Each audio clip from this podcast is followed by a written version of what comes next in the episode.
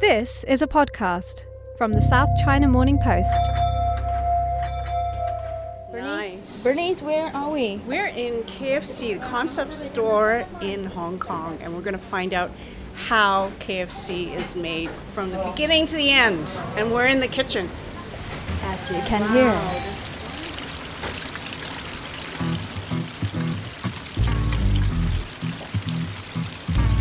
Fried chicken.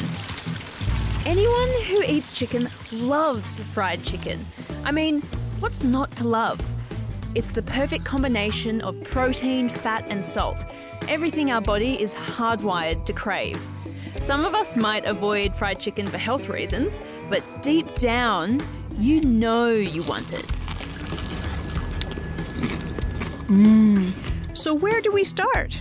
Of course, KFC is so good that almost 70 years after it was founded, we are still enjoying Colonel Sanders' original chicken recipe. Now, almost every country has their own take on fried chicken. The Philippines has Jollibee, South Africa has Nando's, Japan has Karaage, and Guatemala has Pollo Campero. But no country has made the competition more intense than South Korea. Koreans that elevated the food and elevated the Korean fried chicken the way it is right now, and people are actually recognizing it around the world. So, for the last episode of this season, we're going to take a look at the two equally iconic KFCs Kentucky Fried Chicken and Korean Fried Chicken. Okay, if you're gonna give me that oh, choice, Yep, yep. How are they made? Key for the Korean fried chicken is light, crispy, flaky batter, not you know those KFC heavy, fattening. argh. How did they influence each other? The guy who studied in U.S. saw the Kentucky Fried Chicken and then actually opened a restaurant in Shinsegae uh, shopping mall. And we're going to go even further than that. The Korean War, the first cookbook documenting the making of fried chicken, the Atlantic slave trade. We're following all the breadcrumbs along the path of this golden gastronomic achievement of mankind. And we mean all the way, even from the origins of the bird itself. um, they arrived in West Africa about 1000 AD, and uh, chickens were a huge hit when they arrived in that region. This is Eat Drink Asia, where in each episode we deep dive into an Asian food that has gone global. I'm Alkira Reinfrank. And I'm Bernice Chan. Stay with us.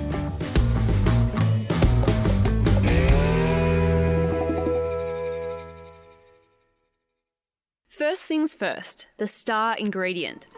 With chicken being so common and abundant around the globe, it makes it easy to forget that chickens are actually from somewhere.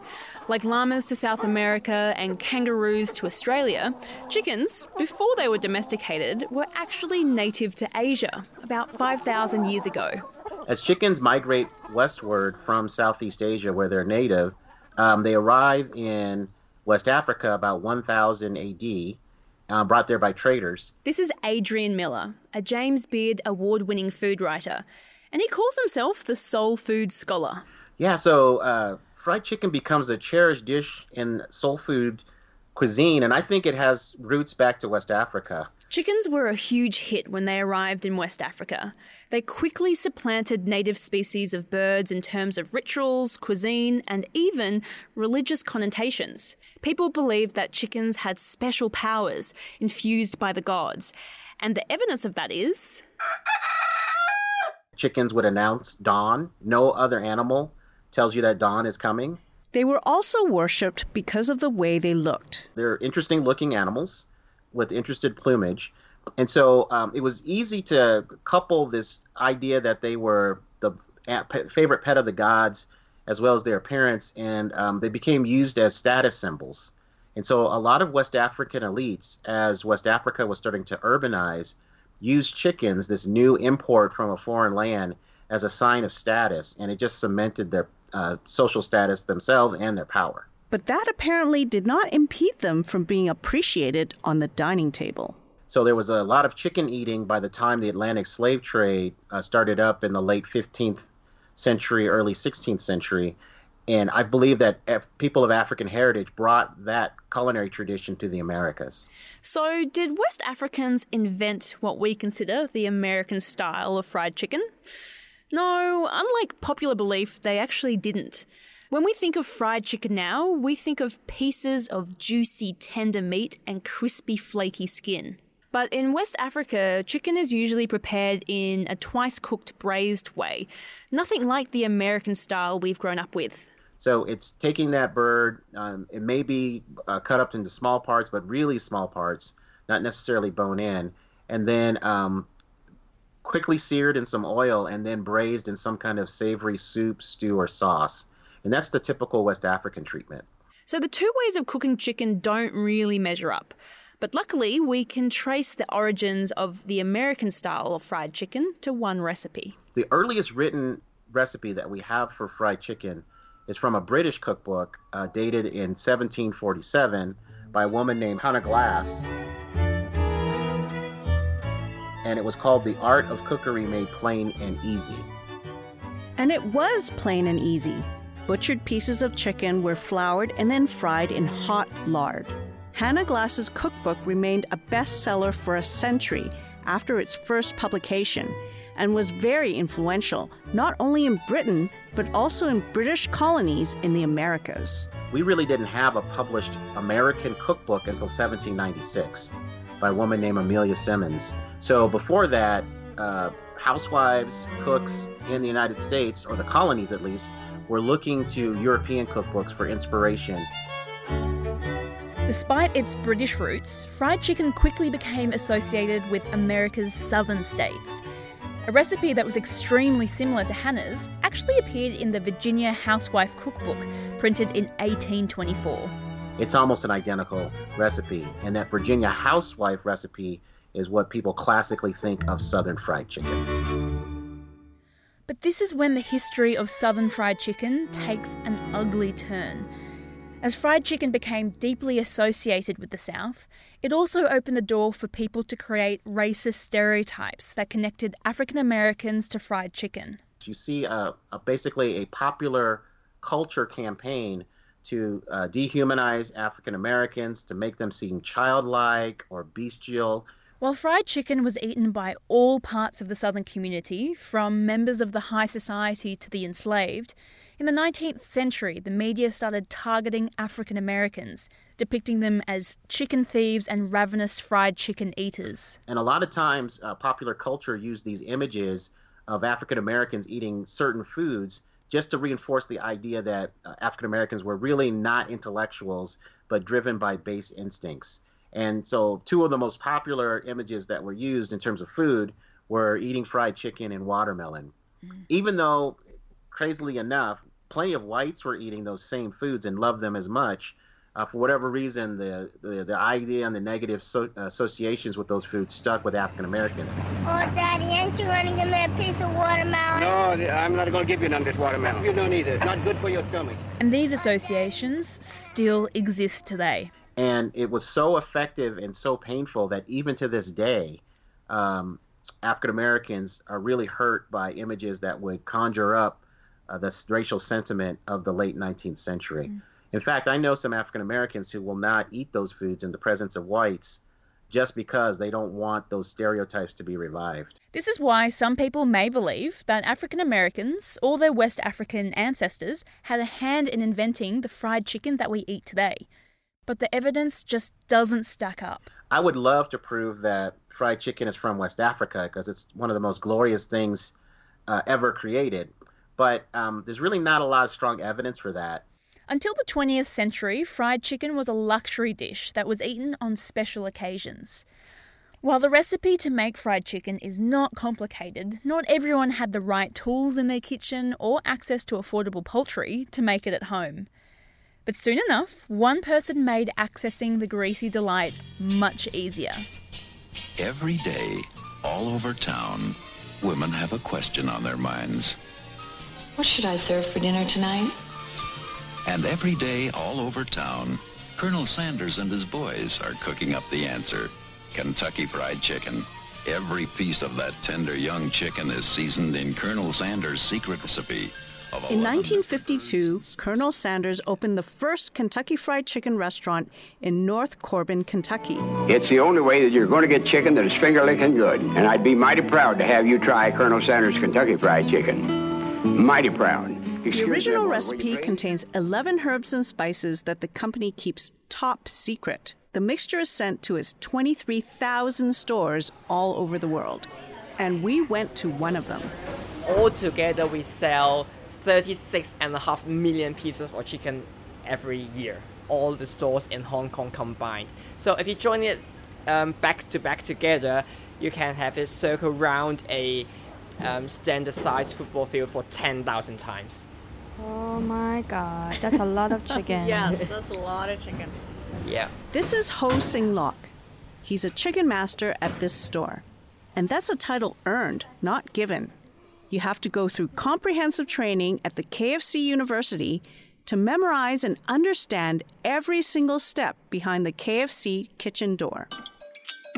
In total, then it will be cooked for 15 and a half minutes with um, 14.5 psi. so it's set at 350 degrees Fahrenheit, which is also 163 degrees Celsius.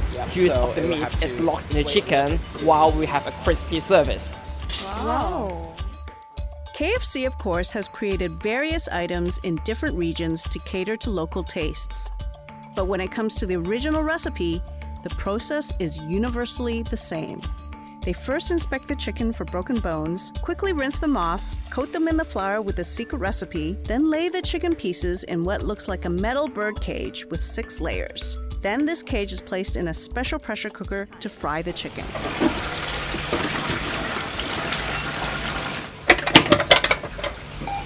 So what this machine does is frying and pressure cooking at the same time. Yes. Sing Lok is 25 years old and is one of the most enthusiastic cooks I've ever met. When talking about fried chicken, Sing Lok always has a smile on his face.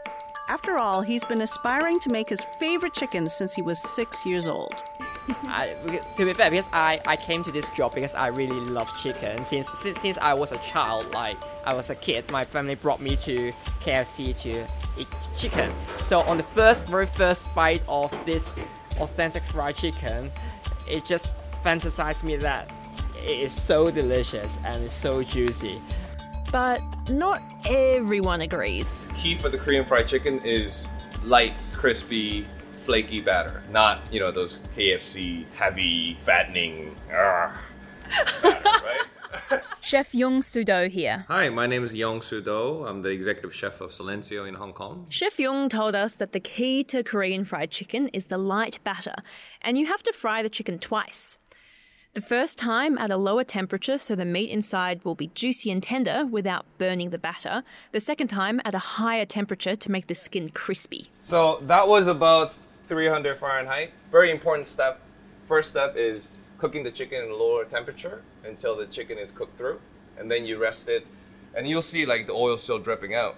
But after the oil is drained, you see the nice golden crispy color out. And then we're gonna fry in a high temperature, because if you fry in high temperature, it absorbs less oil. So there's a lot of techniques and science behind it. Um, Yong has his own theory why Korean fried chicken is better than the Kentucky forefather. Okay, so when you say, oh, Korean chicken restaurants, oh, Korean people love fried chicken, we have about 36,000 shops just in Korea, the fried chicken restaurant, which is equivalent number of McDonald's around the world. So you see how intense competition this is. Uh, so you have to be better. Along with spam in Korean army stew, fried chicken was one of the classic Korean dishes introduced by the U.S. military during the Korean War in the 1950s. In Korea, their soldiers still make war. Men fight and die for battered bunkers and shell scarred trenches on the barren rocky slopes. Because the people are aware of KFC through the military base uh, and the US military, so people are like, oh, this is, now we can have it. So pe- because people were looking for it, but no one could have cooked it in Korea because other than the US base. You couldn't find it anywhere else in Korea. Few people could afford protein after the war in South Korea, and nor was there mass produced vegetable oil. To South Koreans for a long time, fried chicken was a luxury treat if you were lucky enough to make some Yankee friends in the military base. After the Korean War and people were getting more, uh, we made self production of the vegetable oil around 70s. That's when all Korean franchise start to take off. Uh, and then we start adding our own flavors, a lot of garlics, a lot of ginger powder. The old style of Korean fried chicken is called tongdak, which is a whole chicken deep fried in oil that you can get at the market. But in 1977, Yu Suk Ho opened the first Korean fried chicken restaurant. The guy who studied in the U.S. saw the Kentucky Fried Chicken, and then actually opened a restaurant in Shinsegae uh, shopping mall. And that one restaurant changed the whole fried chicken scene in Korea. Fried chicken stores popped up all over Korea in the 80s and 90s as the bar to open was so low. Now, Korean fried chicken has made a name for itself worldwide. There's a university in Korea dedicated to passing on fried chicken knowledge. Koreans even made a new word for the combo of fried chicken and beard called chimaek. And guess what? Korean fried chicken has gone full circle and has made its way back to the US. To be honest, I, I feel very happy and glad that you know we Koreans did uh, elevated the food and elevated the Korean fried chicken the way it is right now, and people are actually recognizing it around the world. There's something primal about fried chicken. Tearing into the hot chicken is like stepping into a hot shower or taking the first sip of beer. It's so simple yet blissful that you can never tire of it. Fried chicken is a very complicated dish in American history, but I think for most people, uh, fried chicken is about good times. It's about celebration. It's about having something that you normally don't wouldn't get um, every day of the week. Fried chicken is one of those dishes that uh, can create community. Uh, we've engineered things so much that now you can eat it by yourself, but a lot of the strongest associations with fried chicken is, say, for Sunday dinner, where the family would get together. And it may be one of the few times a week that a family would come together um, for a meal. And um, if you had an expert cook who was kind of running the kitchen, you know, a, a glorious fried chicken dish could just um, really set things off. Another aspect of African American uh, tradition is that uh, the fried chicken is often called Sunday cluck or the gospel bird. So it's the idea that after church, you would have this very special bird, which back in West African society had religious connotation. And I think that's a cultural aftertaste that has lasted a few centuries. And uh, it was not uncommon for the pastor of the church to come over. And if the pastor of the church came over, that pastor got the first dibs on whatever piece of chicken he wanted. So those prime pieces of chicken, like the breast or the thigh or the drumstick, depending on what the pastor liked, were nicknamed preacher parts. and then the pecking order, pun intended, would be after the pastor, then the parents would get to eat, and then the kids would get to eat, going from oldest to youngest. So if you were someone like my dad, who had 12 brothers and sisters, by the time the chicken got to you, you were just pretty much eating the feet. Interestingly, Young shares the same memory of the big yellow bag greased with fried chicken inside. We, we still have a memory when dad used to come home with yellow bag, of the whole chicken, because we still remember that as a luxurious food. So in, in everyone's mind, the chicken kind of carries a memory of the back then, where, all the family gets together, you know, sharing the fried chicken, they're cutting, you know, what dads bring home after the work. So, Bernice, did you grow up eating fried chicken? Was it a way of bringing the family together since you're from North America? Fried chicken was a no no in our household. I actually didn't start eating KFC until a few years ago at work. And you never looked back? That's right. Now I'm on to KFC. Which KFC are you talking about, though? Korean fried chicken. what about you, KFC or KFC? Look, I'm never going to say no to either fried chicken options. Uh, but look, Korean fried chicken is where it's at, especially when it's glazed in some sweet sauce that's slightly spicy. Mm, the best type. And there's K pop in the background.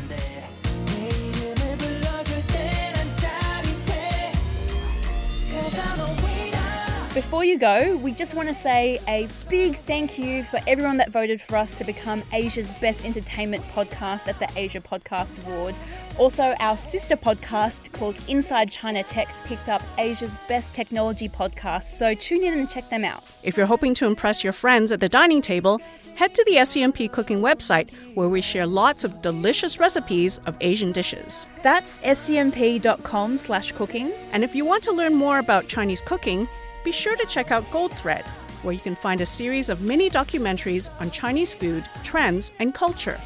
You can even buy your ingredients online at the Gold Thread shop. That's goldthread2.com. Eat Drink Asia is a monthly podcast, and you can find us on iTunes, Spotify, Stitcher, and Ximalaya. Basically, anywhere you listen to your podcasts. Until next time, happy eating!